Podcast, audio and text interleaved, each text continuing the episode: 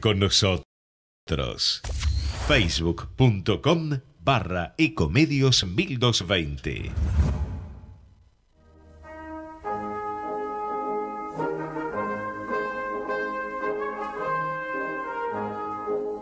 Aquí damos comienzo a Italianos y sus negocios, un programa dedicado a la promoción de negocios de empresas italo-argentinas, a las oportunidades comerciales procedentes de Italia, inversiones, productos, música, entrevistas y buenos negocios. Promueve la Cámara de Comercio Italiana en la República Argentina. Producción general, Arturo Curátola. Plan de vacunación COVID diecinueve. Empezamos a aplicar la vacuna en más de ciento ochenta puestos en la ciudad. Para conocer más sobre las etapas y dónde vacunarte, ingresá a buenosaires.gov.ar barra vacuna COVID o chatea con la ciudad al once cincuenta cincuenta cero ciento cuarenta y siete. Cuidarte es cuidarnos. Buenos Aires Ciudad.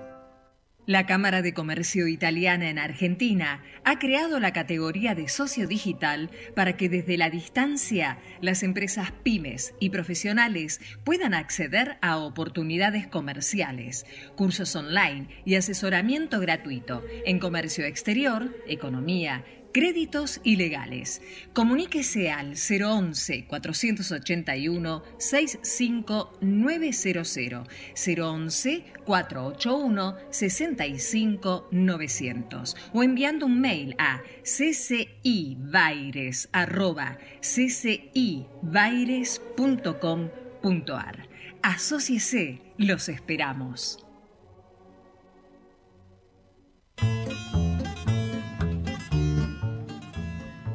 Estimados oyentes, tengan ustedes muy buenas tardes. Quien les habla, Arturo Curátola, le da la bienvenida a este programa de la Cámara de Comercio Italiana en la República Argentina, titulado Italianos y sus negocios. Este programa es conducido con maestría por el doctor Francisco Tosi. ¿Nos estás escuchando, Francisco? Buenas tardes eh, a todos los oyentes, buenas tardes a vos, Arturo, por supuesto. Un gran agradecimiento a Gerardo Subiraga, que es el operador de la radio, que hace que todo esto sea posible, porque recordemos, creo que no, no, no, no hay que olvidarse que estamos en una época un poquito de emergencia, y tanto Arturo Curátola como, como, como yo, eh, lo estamos cada uno en, en su casa, así que hay que armar, digamos, toda una, una infraestructura que, que de alguna manera cuesta un poco. Así que, eh, bueno, quería recordarlo porque la verdad que a veces uno no valora lo que es el trabajo de la operación. Efectivamente, hoy vamos a tener a, a un invitado que en realidad ya está en el aire y que lo estoy haciendo esperar un poquito, y ya les, desde ya les pido perdón, que es eh, Marcos Pejačević, que es presidente de la Cámara de Comercio Argentino-Croata, y que nos va a presentar, digamos, un panorama que creo que es muy interesante para toda la audiencia. Y luego, eh, antes del cierre, va a estar eh, Martino Rigacci, que es un periodista que, que por supuesto la audiencia ya conoce porque lo ha escuchado muchas veces, pero especializado en temas propios de Italia, de la situación, de la situación y el escenario, digamos, político-económico. Así que, si no te parece mal, Arturo, ya mismo le damos, le damos la bienvenida a Marcos Pejačević, que espero decirlo correctamente, que nos va a contar en primer lugar la historia de su llegada a la Argentina. Marcos, buenas tardes. Muy buenas tardes, Arturo. Muy buenas tardes a, a tu colega. Francisco Tosi, me llamo Marcos, aquí estamos. Ale, hola, Marcos, ah, buenas tardes. Buenas tardes, ¿cómo estás? Muy bien, bien, gracias. Bien, bien. Eh, En, en, en, si me permitís un poco, este, me quiero presentar, como, sí, como bien dijiste, como presidente de la Cámara de Croacia. Y, a ver, antes que nada, decirte un poco qué es Croacia. Y te digo por qué, porque justamente estamos en el mes del treinta aniversario de la República de Croacia y en el treinta aniversario de la Cámara de Comercio Croata, que fue el veintiocho, el veintiséis de abril del año noventa y uno que se, for, se formó la Cámara Croata, que fue la primera Cámara Croata binacional en el mundo. Croacia es un país de Europa Central en forma de herradura y tiene cuatro millones doscientos mil habitantes. Croacia presenta un escenario político interesante contemporáneo desde mil novecientos noventa y uno, porque nosotros decíamos Croacia, que fue fundada por el Reino Croata en el año novecientos veinticinco, se unió a la comunidad yugoslava en el año mil novecientos dieciocho y después de la caída del muro en mil novecientos ochenta y nueve, en el año noventa y uno volvió a ser la República de Croacia. Esto en cuanto a una pequeña reseña sobre lo que es Croacia. ¿Puedo agregar que... algo, Mar Marcos? ¿Puedo sí, agregar sí, algo un poquito Dale. anterior? Dale. Fue una provincia muy importante también de eh, el Imperio Romano, porque ya desde el año treinta antes de Cristo y después ya con la, con la consolidación del imperio, era la provincia de Panonia, después se dividió en Panonia superior e inferior, por supuesto que era un territorio que abarcaba algunas zonas que hoy son Croacia, otras que son Hungría, pero o, o, o Austria, pero era una, digamos, un, un borde esencial para el imperio, así que Eh, ha, ha, digamos, tenido una, una historia riquísima en, en movimientos y en eh, eh, distintas, digamos, virtudes que la hacen hoy un país, creo que muy fuerte en el espíritu.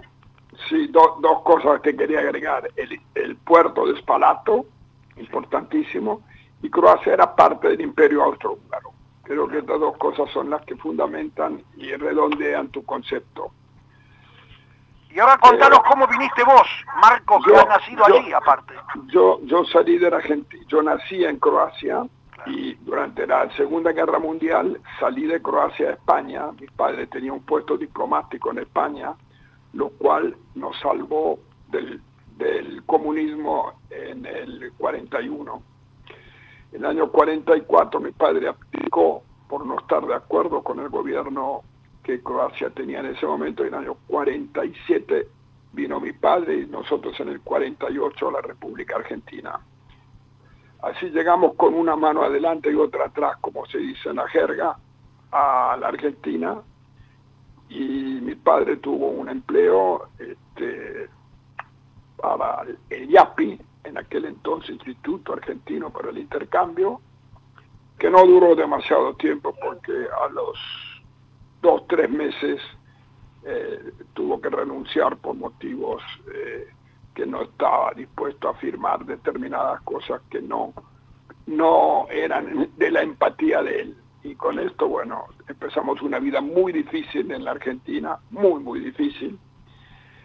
Eh, gracias a que mi familia era una familia muy, muy importante en Croacia, y mi padre había donado una capilla a los jesuitas, teníamos nosotros una beca para ir al Colegio del Salvador en Buenos Aires, y eso fue la suerte que yo pude educarme y hacer todos mis estudios en el Colegio del Salvador becado, porque en esa época no teníamos plata ni para pagar un colegio nacional. Bueno, esta es mi llegada a la Argentina. Bueno, es un gran, es un gran mérito, porque ahora, ahora sos todo un empresario por lo que me has contado. Eh, sí, sí.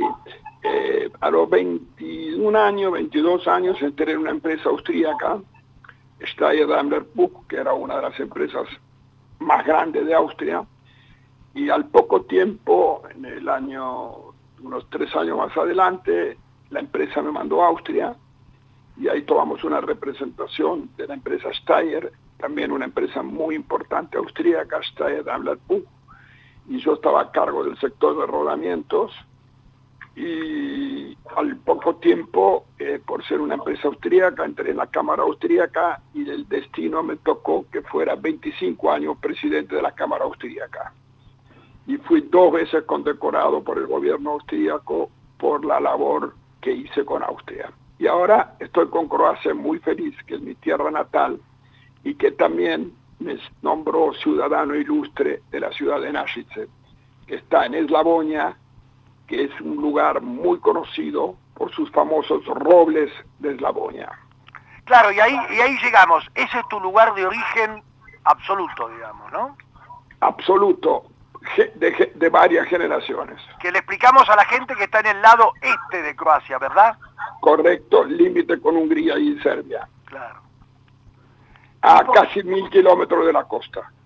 Ah, claro. Y, y, y bueno, yo había leído por allí que, bueno, el turismo en Croacia en el año dos mil diecinueve fue el veinticinco por ciento, que hubo diecisiete millones trescientos mil turistas, de los cuales cincuenta mil argentinos, obviamente con la, la, las restricciones sanitarias todo el panorama cambió, pero digamos hay una, una importancia enorme de la industria turística. ¿Y de cuáles otras más podríamos así como comentar nosotros? A ver, sin ninguna duda el turismo ocupa un lugar muy importante, o el más importante, digamos, porcentualmente de Croacia, y que lo queremos ampliar, porque realmente lo que se habla del turismo de, Euro de Croacia se habla siempre de la costa adriática, empezando de Rijeka, que era Italia también, porque esto es un programa italiano, no olvidemos que parte de Rijeka se llamaba Fiume, claro, y era Italia. Y la costa tiene casi mil doscientos kilómetros con mil cuatrocientas islas vírgenes. Esto se conoce y está muy, muy difundido. Ahora Croacia no termina, o empieza y termina en el Adriático. Sigue, como dije bien, en Eslavonia, que es una provincia croata cuya capital se llama Osijek, y que es famosa, muy famosa, por el roble de Eslavonia, que es bosques con cien, ciento veinte años de corte. Es realmente único en el mundo que se corta un árbol recién a los ciento veinte años.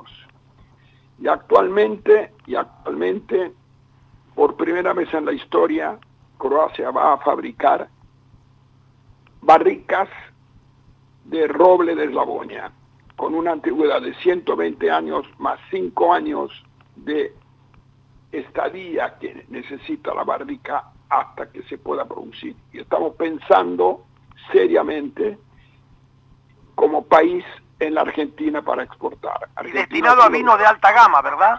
Correctísimo, vino de alta gama, porque son barricas de altísima gama, de máxima gama. Calcule que es una barrica que tiene ciento veinticinco claro, años, claro, no es poco, de antigüedad a la madera. Y el mercado argentino es un mercado sumamente interesante porque es un fabric eh, Argentina fabrica mucho vino, pero sobre todo vino de alta gama, y está exportando también vino de alta gama. Por lo tanto, estamos viendo la posibilidad de poder hacer negocios entre Croacia y Argentina específicamente en esto. Independientemente de esto, Argentina exporta a Croacia, aunque le parezca mentira, pero una de las mayores cosas que exportamos son merluza y rabas. A pesar de tener tanto mar, de tener tanta agua, no alcanza, no alcanzan para el propio consumo la parte de la pesca. Por eso ocupa un lugar muy importante la merluza y las rabas como exportación a Croacia, a pesar de lo que nos roban en las Malvinas diferentes países que vienen con sus barcos y se llevan mucho barco, se llevan mucho de nuestros peces, pero nos queda todavía para exportar. Bueno, ese es uno de los, de los temas que siempre plantea Arturo Curátola, que nos está escuchando. ¿Verdad, Arturo? Sí, efectivamente, las famosas doscientas millas, bueno, y todo esto que viene de los barcos factorías y no dejan absolutamente nada a la Argentina. Y no solamente eso, sino que la prefectura y la marina no tienen todavía la fortaleza, bueno, la extensión nuestra marítima es muy grande, pero la fortaleza este, para combatirlo, porque esto es que combatir, no queda otra, pese a que hay un control, eh, digamos, satelital permanente, pero los muchachos tapan su propio satélite, su propio, digamos, receptor, para que no lo vean en qué condición estamos, o en qué posición, porque el satélite le puede hacer la multa. Entonces, todo, toda una piratería realmente tremenda, y últimamente China está haciendo con eso su gran plato, ¿no? Pero bueno, le seguiremos exportando a Croacia, si Dios quiere, a ver cómo, como dice acá la amiga, ¿no? Bueno, antes te dejo. Vale. Marcos, volviendo, volviendo a Croacia, que eh, todos sabemos que es un país miembro de la Unión Europea, ¿verdad? Efectivamente. Ahora, eh, yo tengo entendido y, bueno, he hecho algunas lecturas que eh, Croacia tiene, en, el, en algunos casos, un régimen fiscal bastante ventajoso respecto a los países que limitan al oeste. En la Unión Europea hablamos de Italia, Suiza, Alemania, etcétera. ¿Eso es así? Sí, es así, es así. Tal es así que Croacia, por ejemplo, no tiene el tema de doble imposición, que muchísimos países no la tienen. El tema de doble imposición es un tema sumamente importante, porque eh, es, digamos, el, el, uno de los factores fundamentales para que pueda funcionar el negocio bilateral. Es mucho más fácil hacer negocios Argentina con países que tienen el tema de la doble imposición, porque claro, si no está pagando impuestos dos veces. Entonces, claro, recordemos, recordemos que la doble imposición significa que si uno paga el impuesto a las ganancias en la Argentina, obviamente no lo paga en Croacia, tiene que demostrarlo, pero la doble imposición protege los impuestos cuya naturaleza sea similar, digamos, en los dos países. Cuando no hay un impuesto en alguno de los dos países, es ahí donde hay que estudiar muy a fondo la cuestión, ¿no? Porque entiendo que en Croacia eh, también eh, hay una, digamos, una menor tasa respecto a Italia de lo que es el impuesto al patrimonio. Sí, perdón, pero yo creo que todavía un papel más importante es el I V A. Claro, claro. La doble imposición del I V A, en el caso de la Argentina estamos pagando veintiuno por ciento, Croacia paga veinte por ciento, dieciocho por ciento son cuarenta por ciento. Es, es, ahí es uno de los puntos fundamentales, el, el doble pago del I V A. Claro.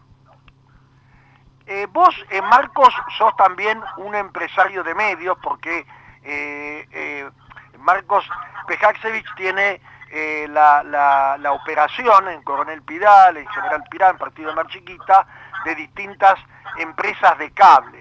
En alguna época en Croacia estaba la televisión, estoy hablando de los que somos ya con cierta veteranía, estaba la televisión de Capodistria que eh, emitía en Italia sin caer bajo, digamos, la regulación del eh, operador eh, nacional. Eh, hay allí también la, la, la, la industria del cine o de las producciones eh, mediáticas audiovisuales.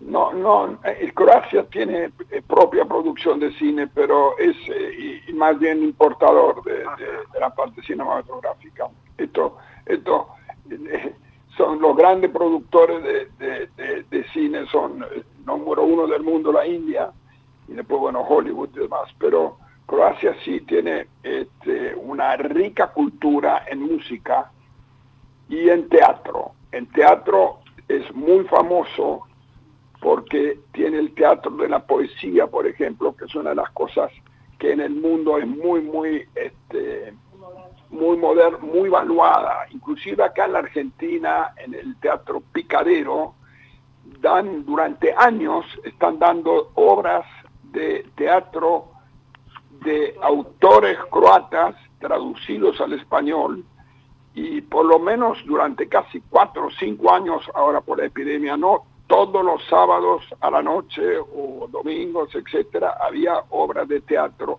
croata en la Argentina. Yo te quería preguntar, Marcos, un poco que nos contara, dado que ahora eh, en, en la Argentina y particularmente en el AMBA estamos bajo una fuertísima amenaza eh, del eh, COVID, ¿cómo había o, o qué había ocurrido con esta, este virus en, en la República de Croacia? Bien, yo te, eh, para, para ir al revés, yo te digo cómo está la situación hoy en Croacia. Hoy la situación de Croacia está totalmente bajo control. Están eh, dando vacuna por día a cuarenta mil personas. No te olvides que yo dije que Croacia tiene cuatro millones de habitantes, con lo cual ustedes podrán sacar el porcentaje. cuarenta mil personas por día son vacunadas. Se calcula para que de aquí a un mes Croacia está totalmente vacunada. Punto uno. Punto dos. Existe una especie, una especie no, existe el cierre de los restaurantes adentro, lo cual no es absolutamente ningún problema porque primero ya estamos en primavera con un tiempo excelente de veinte, veintidós grados. Y la gente además en Croacia siempre ha sido amante de comer sobre las veredas. Si alguien de ustedes o la gente que escucha conoce la ciudad de Zagreb, por ejemplo, y o algunas otras ciudades de Croacia, verá que siempre la gente está al aire libre, disfrutando el sol y el buen aire, con lo cual nadie, a nadie le molesta que esté un restaurante, no se pueda estar adentro, porque la gente igual prefiere estar afuera. El movimiento de la gente es normal, prácticamente no se usa barbijo, muy poquito, y calculan que para el quince de junio ya va a estar totalmente abierto y con calculan con un turismo prácticamente del cien por ciento, como lo era hasta el año dos mil diecinueve. Antes de darle, de darle la palabra a Arturo, a cortito, si me puede decir cuáles son las restricciones que te, tendría, por ejemplo, un argentino para ir a Croacia ahora. Cero. ¿Por qué? Porque no estamos en, en el Schengen. El Schengen es una línea que se hizo en su momento y tanto Argentina como Croacia no están en el Schengen. Nosotros podemos volar a Croacia en forma no directa porque no hay vuelo directo, pero haciendo escala de combinación, sea en Frankfurt, sea en Madrid. Sin salir del aeropuerto. Sin salir, correcto, sin salir del aeropuerto, volar directo a Croacia sin cuarentena. Sí, lo que se pide la Unión Europea es el, la vacuna. Todavía en Croacia no, no, no, no lo están pidiendo porque no se, se, se parte de un principio que los que están viajando sí se hace obviamente un testeo y se toman eh, los recaudos necesarios. Pero la Unión Europea está por sacar en cualquier momento, creo que en las próximas cuarenta y ocho horas, una especie de pasaporte de vacuna. Pasaporte, es decir, sanitario, claro.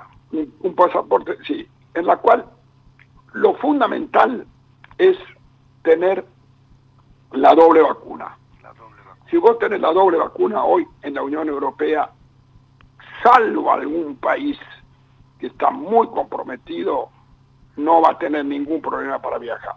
Bueno, lo voy a tomar en cuenta que ahora que me toca la segunda dosis y veo que tengo ya, hoy estaba revisando que tengo el pasaporte eh, vigente hasta el dos mil veintisiete, me parece que me voy para Croacia. Pero ya mismo le doy la palabra a Arturo Curátola. Sí, quiero decirle a la audiencia que la Cámara Croata forma parte de las treinta y cuatro cámaras binacionales que hay en el país. Cuando hablamos todos esos programas y decimos que la Cámara Italiana se reúne mensualmente con esas treinta y cuatro cámaras para acercar, bueno, los problemas, cómo se resuelven, los intercambios comerciales, cómo se busca, digamos, eh, comunicaciones comunes. Por eso, Marcos, que nos vemos todos los meses cuando nos juntamos en las cámaras binacionales, hacemos este trabajo. Por eso decimos a la audiencia que no termina todo en las cámaras italianas, sino que es el gran apoyo de lo que significa las cámaras binacionales, que no solamente son las europeas, sino también son el resto de las cámaras, digamos, de Latinoamérica y las restantes europeas. Así que con Marcos este, hacemos un trabajo permanentemente eh, llevado al esclarecimiento de los problemas y cómo resolvemos los problemas en común. ¿No te parece, Marcos? Sí, así es. Vale, un pequeño comentario. Yo estoy en la Unión de Cámaras desde el año mil novecientos ochenta y pico. Fui vicepresidente segundo de Grunaisen, que era el pre primer presidente, que era el presidente de Astra.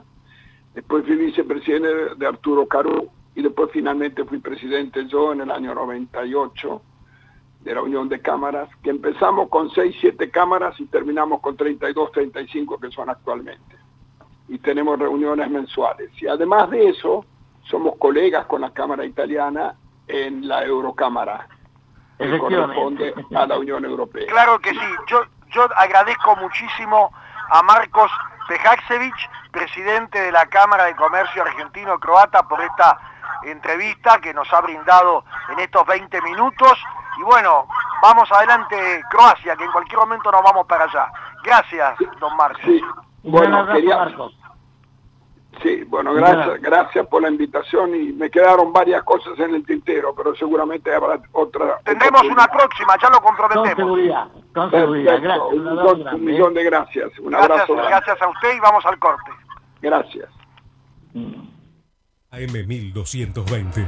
Estamos con vos. Estamos en vos. Omint Digital, la primera plataforma online para cotizar y comprar un plan médico con cobertura nacional para vos y tu familia.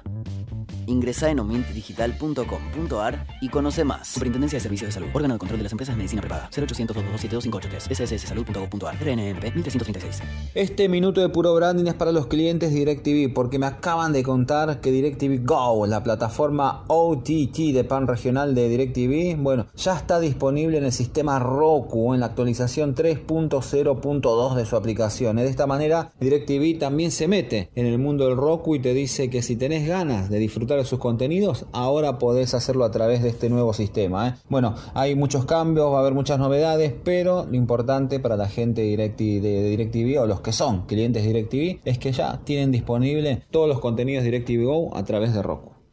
Omint Digital, la primera plataforma online para cotizar y comprar un plan médico con cobertura nacional para vos y tu familia. Ingresá en omint digital punto com punto ar y conoce más. Superintendencia de Servicios de Salud, órgano de control de las empresas de medicina prepaga, cero ochocientos, dos dos siete, dos cinco ocho tres, ese ese salud punto gov punto ar, erre ene eme pe mil trescientos treinta y seis. No aplaudamos al mosquito, combatámoslo en serio. Para combatir el dengue, el zika y el chikungunya, evitemos que los mosquitos piquen y se reproduzcan. Usemos repelentes, coloquemos tules en la cuna de los bebés y demos vuelta a contenedores para que no se acumule el agua. Si tenés fiebre alta, dolor de cabeza y dolor muscular, no te automediques y acudí al médico. Encontrá más información en argentina punto gov punto ar. Argentina Unida, Ministerio de Salud, Argentina Presidencia. Podés vernos en vivo en ecomedios punto com. ecomedios punto com. Contenidos audiovisuales. Conectate con nosotros. Contestador cinco, dos cinco cuatro, dos tres cinco tres. Bueno, estamos de vuelta. Nosotros tenemos siempre los minutos, digamos, de reacción positiva del comercio, y tenemos que hablar, no diría de cosas felices, pero de cosas muy buenas que tienen un buen horizonte. Por ejemplo, créditos. Digamos que el gobierno apunta a las micropymes y cuenta propistas para sectores no bancarizados. Sabemos que el que se sienta frente a un gerente de banco le pide, bueno, ni hablemos, así que es imposible. Pero en este momento el, el gobierno quiere apuntar a las MIPYMES Plus, pensadas para que nunca, las filas de empresas que nunca habían accedido a los préstamos. También digamos que aquel que accede a un préstamo puede hacerlo de manera indirecta, o puede, mejor dicho, tramitarlo de manera indirecta a través de las sociedades de garantía recíproca, que nuestra Cámara tiene un socio muy importante.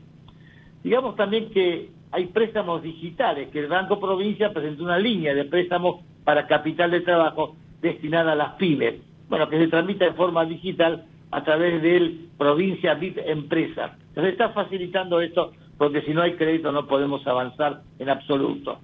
Carnes, vinos y lácteos, lo de carne hay que dejarlo entre paréntesis, avanza el plan para impulsar exportaciones hacia China. Habrá más presencia en el comercio electrónico y, digamos, amplían ofertas para agregar valor agregado. Son interesantes esta, estas noticias.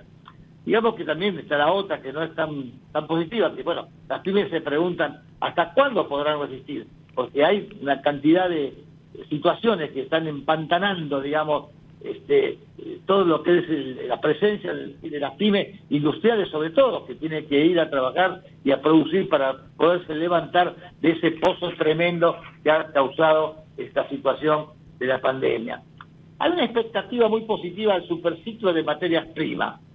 Digamos que todo aquello que son materias primas, que los como, llamados commodities, normalmente, eh, bueno, están creciendo la demanda mundialmente y tiene un superciclo. Ya estamos hablando de esta que ha llegado a los seiscientos dólares la tonelada de soja, que es más que importante. Esto permite un gran desarrollo.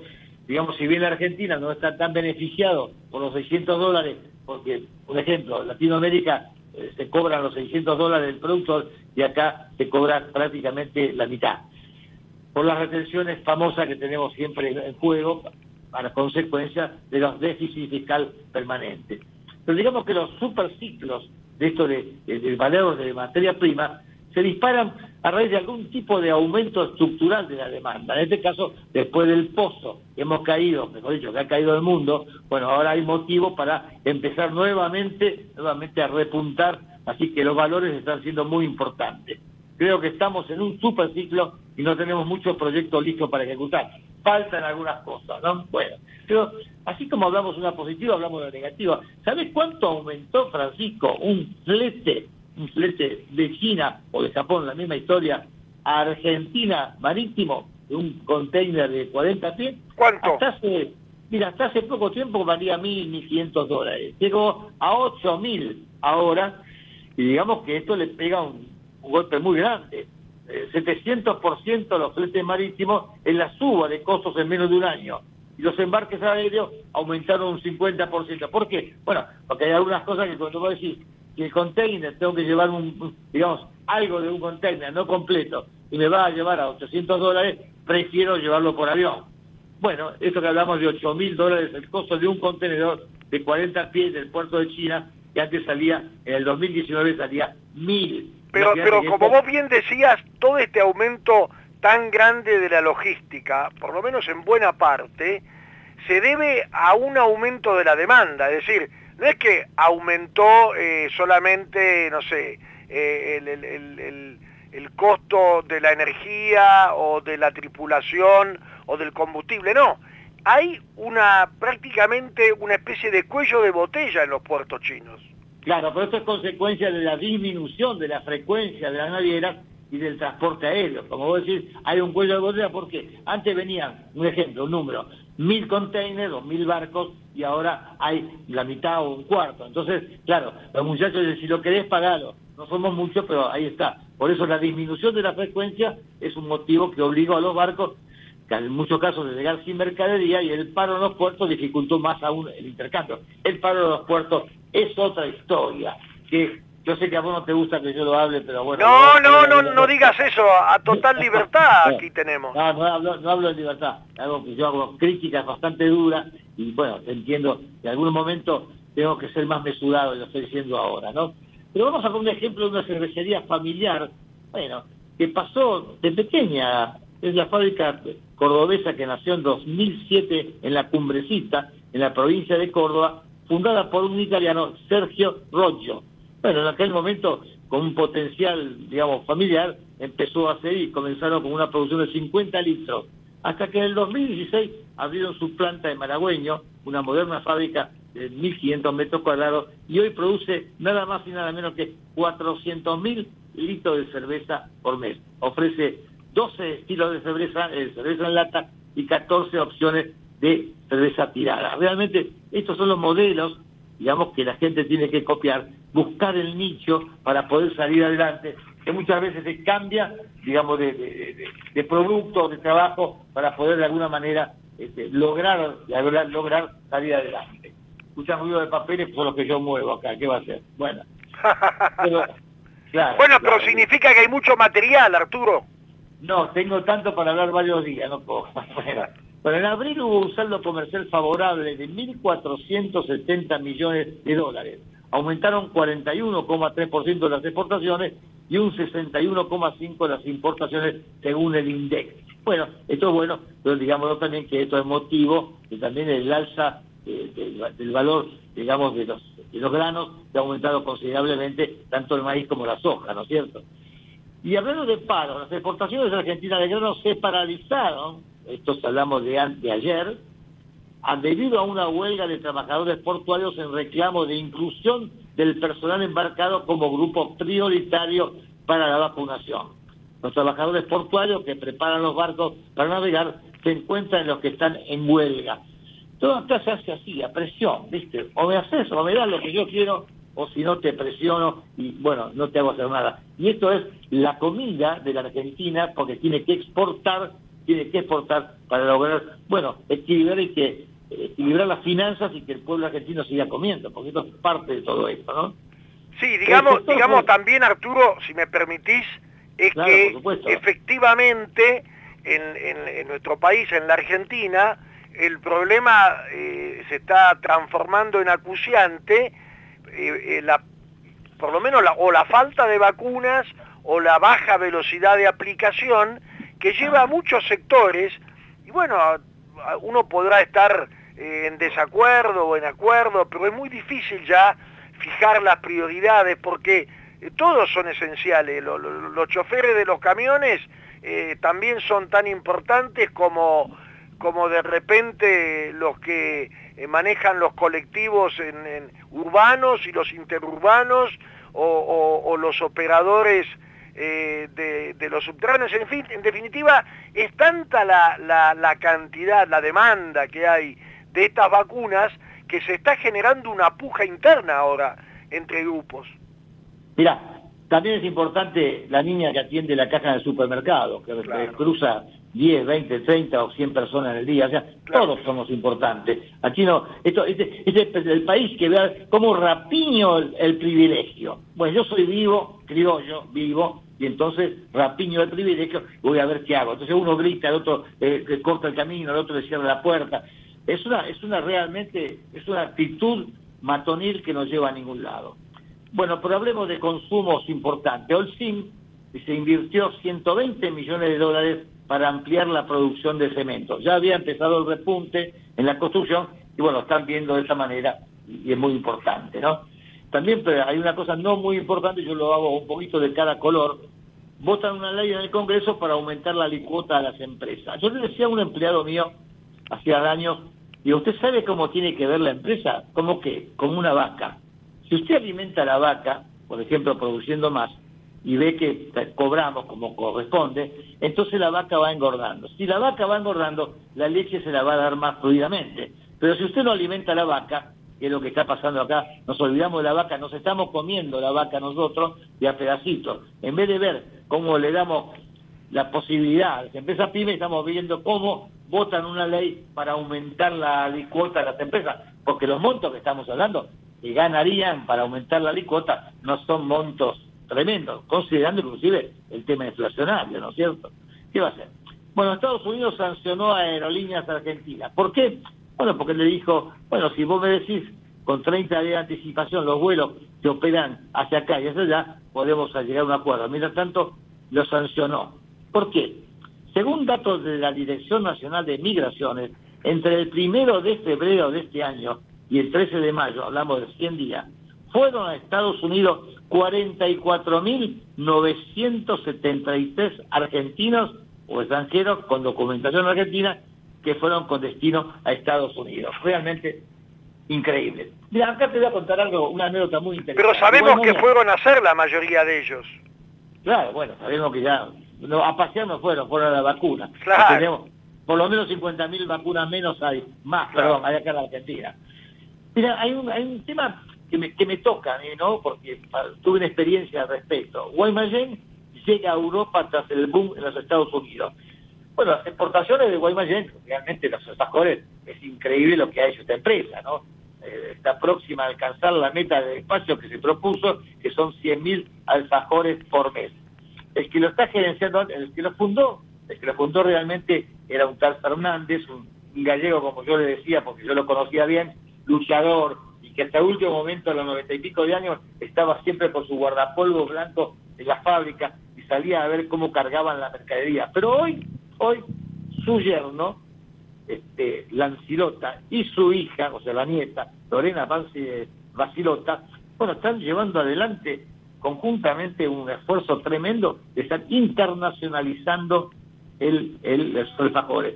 Te cuento esto que me toca de cerca, porque allá por el año dos mil, un amigo mío, nacido en Perú, de origen chino, me dice, Arturo, necesito un estudio de los alfajores de la Argentina porque quiero llevarlo a San Francisco.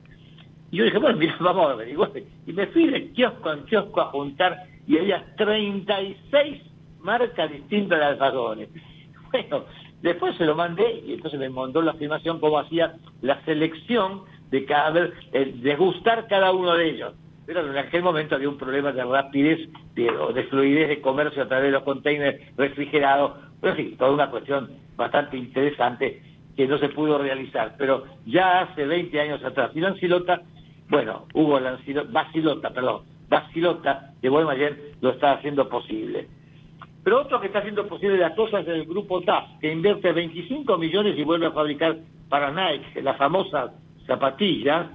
Bueno, los últimos directivos en la planta del Dorado de Misiones dicen que la instalación duplicará la producción local y contrata a doscientos empleados. Esto es un poquito, digamos las cosas como son, el cierre de la importación o la limitación de la importación, entonces aquí le queda el mercado libre, le queda el mercado de tal manera, bueno, eh, eh, permite, digamos, también manejar el mercado a precio de la piel, ¿no es cierto? Elaboran también las marcas Fila, Umbro y Asic, digamos que son buenas noticias. Estos días estuvo, ayer, estuvo eh, el jueves una licitación este, que el gobierno nacional que le vencían trescientos mil millones de pesos. Bueno, y la, la licitación no fue mala, pero tampoco fue excelente. Se logró prácticamente el noventa por ciento de los recursos para, digamos, para levantar, levantar vencimientos y volverlos a postergar para más adelante. Loma Negra, venta de cemento, están en el nivel pre-COVID. ¿Y sabés cuánto ganó Loma Negra? dos mil quinientos sesenta y ocho millones de pesos.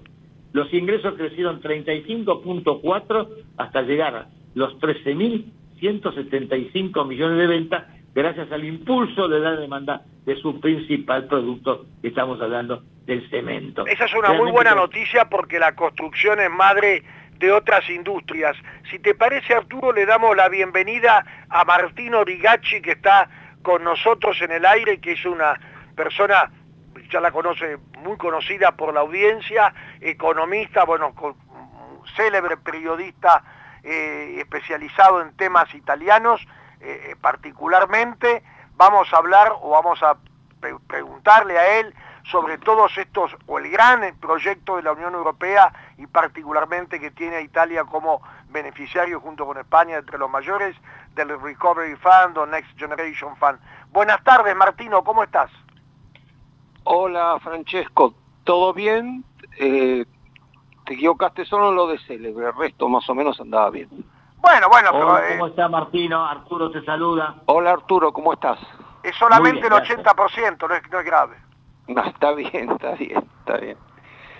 Eh, bueno, no, eh, digamos, el, el, el, acá hablamos para que se entienda y para hablar claro desde el principio. No le vamos a dar muchas vueltas con una montaña de dinero realmente que está por llegar a Italia y a otros países. Respecto a lo que decías, Francesco, el, el Next Generation, Italia es el país de la Unión Europea que va a captar más dinero de este mega plan de inversiones y de reformas. Eh, se ha comparado, siempre hablando de montaña de dinero, con un nuevo Plan Marshall. El Plan Marshall, como se recordará, fue esa formidable inyección de ayudas, liquidez e inversiones que hizo, que hizo Estados Unidos cuando terminó la guerra, entre el cuarenta y ocho y el cincuenta y cinco, sobre todo a, Fran a Gran Bretaña, Francia, Italia, etcétera. Para tener una comparación, un dato así, para aferrarnos a un dato y entender un poco, en ese momento, en relación al año cuarenta y ocho, lo que llegó en el Plan Marshall fue un equivalente al ocho punto tres por ciento del ocho coma tres por ciento del P B I, por ciento del P B I eh, nacional. En este caso, el Recovery, el Plan Nacional de eh, Recuperación y de eh, Resiliencia eh, va a equivaler al once coma tres por ciento del P B I del dos mil diecinueve. Mayor, entonces. Sí, sí, es mayor y es mayor y bueno, en las sucesivas presentaciones que han habido en estas últimas semanas, el Premier Mario Draghi lo llamó como algo realmente, no se cansa de destacar que es algo único. No todos los días llegan una cantidad así de, eh, de, de recursos, de recursos financieros. Y eh, le está dando como un, un sabor, digamos, de, realmente de un momento histórico. Ha hablado de la importancia que esto tiene para el destino de los italianos. Yo creo justamente para entender la, no solo la envergadura de, de, de este megaplan, sino la importancia de hacerlo bien, porque una cosa es presentar las iniciativas y las otras es llevarlo a cabo. Eh, Para hacer una extrema síntesis, porque si no creo que no se entiende, yo creo que tiene un eje este plan, diría incluso una magia, que es, esto arranca a partir de la pandemia. Entonces, es un plan, y son millones de euros que llegan para subsanar una coyuntura ¿m? debida justamente a la pandemia del último año, pero al mismo tiempo con una mirada que apunta a la estructura, o sea, a los retrasos estructurales que tiene Italia, que ha tenido Italia en los últimos años.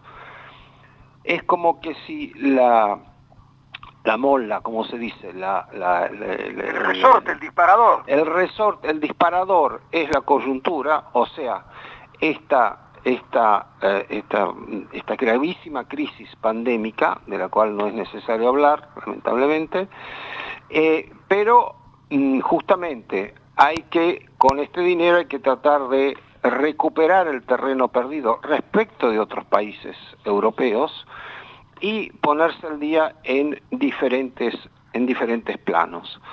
Eh, el, el plan es tiene unas trescientas páginas de presentación, más anexos, etcétera. Como siempre hay que mirarla, para entender las cosas hay que mirarla a, las, hay unas, a la síntesis. Hay una premisa firmada por Mario Draghi, que ahí yo creo que está más o menos todo. Hay una serie de aspectos muy interesantes. El eje de, del, del plan son seis puntos, eh, que son, van desde la digitalización, la innovación, hasta la revolución verde, la transición ecológica, la necesidad de crear infraestructuras para una movilidad que sea más sostenible, instrucción e investigación, cohesión e inclusión social, y el último punto es la salud. Disculpame, eh, te quería hacer solamente un comentario que me parece muy sí. relevante. Esta sí. parte del dinero es a, a fondo perdido, o sea, sin devolución, parte del dinero es con devolución. Pero hay un, sí. va a haber un monitoreo que va a hacer sí. la Unión Europea sobre el uso de ese dinero. No es que se puede usar para cualquier cosa.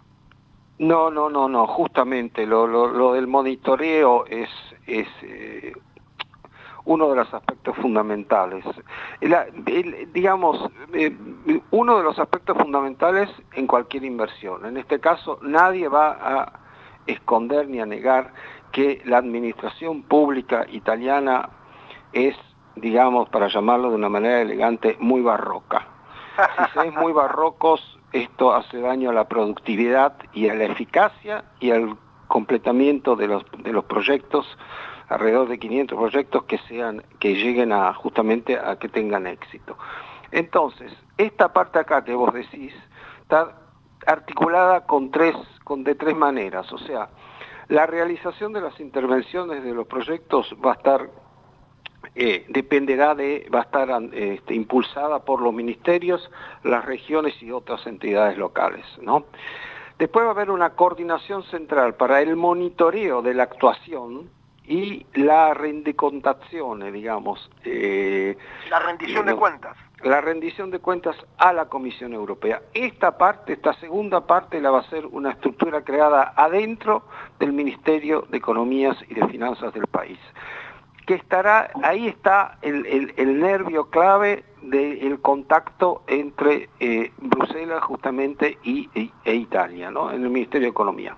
El, Por último, el, ministro, haber... el ministro Franco, de alguna manera, se transforma en el, en el perno, ¿no?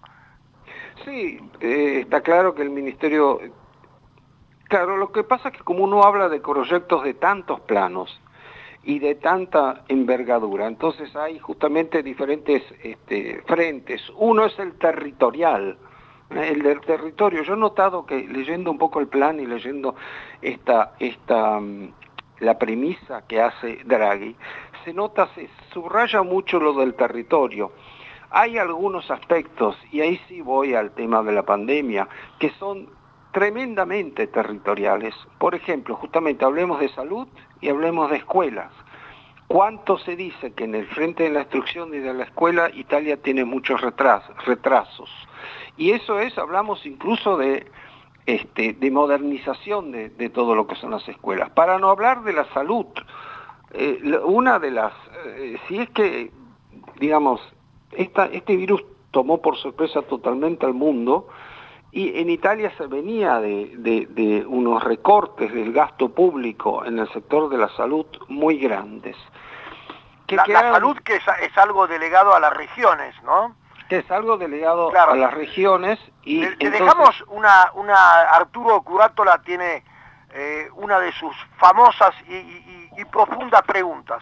Adelante, no, Martino, Arturo, por favor. Martino, vos estás hablando, bueno, de, de un informe de trescientas páginas que tiene seis puntos importantes, pero seguramente, como vos sos un lector empedernido y haces análisis profundo de las cosas, te pregunto, ¿qué hay con respecto a la internacionalización de las empresas italianas que dicen que van a buscar socios en el exterior también para, obviamente, exportar sus productos de Italia? Porque tengo entendido que hay algo de eso muy importante, me acaban de llamar algunos empresarios el día de la fecha, y yo dije, mira, vamos a, a ver cómo podemos ir profundizando el tema, pero me gustaría que vos me cuentes un poquito si tenés alguna información de esto de internacionalizar y buscar socios en el exterior.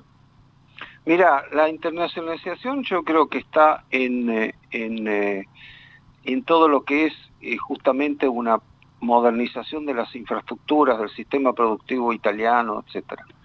Eh, y eh, algo que tiene que llega, que digamos que cuando lo entra en una empresa, este, llega a todas las esferas, incluso a, a la internacionalización, está en el tema de la digitalización y de la innovación y de la competitividad. El primer punto se basa justamente en lo de la competitividad.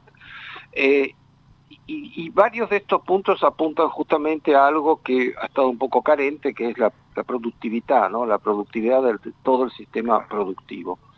Eh, me parece que hay una, un nexo con lo que decís, más bien indirecto en estos, en estos puntos.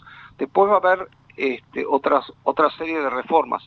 Acordémonos que estamos hablando de ciento noventa y un mil millones de euros, pero además hay treinta del Recovery Plan europeos, pero además hay treinta mil millones de algo que se llama plan complementario. Hay veintiséis mil millones de euros destinados a obras específicas.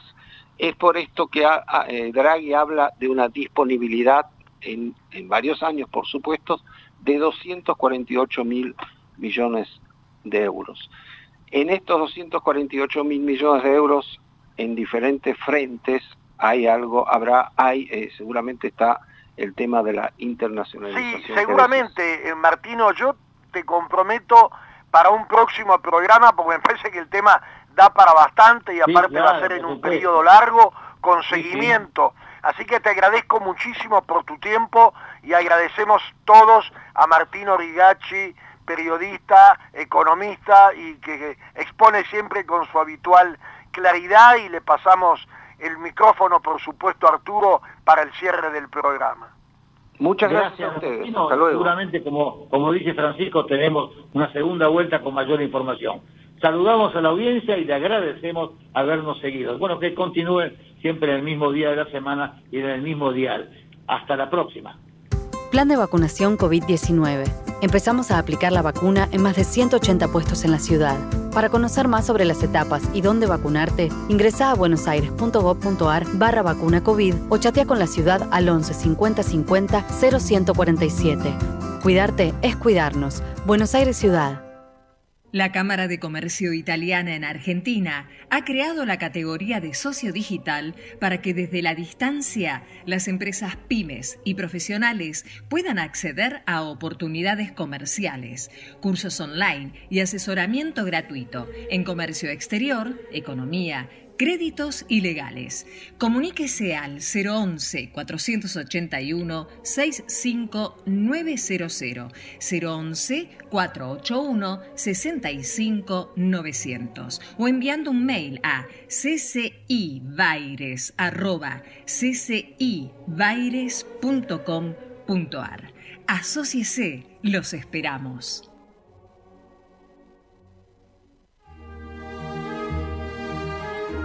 Aquí finaliza Italianos y sus negocios. Nos reencontraremos en siete días a la misma hora para informarnos sobre proyectos y negocios de empresas ítalo-argentinas.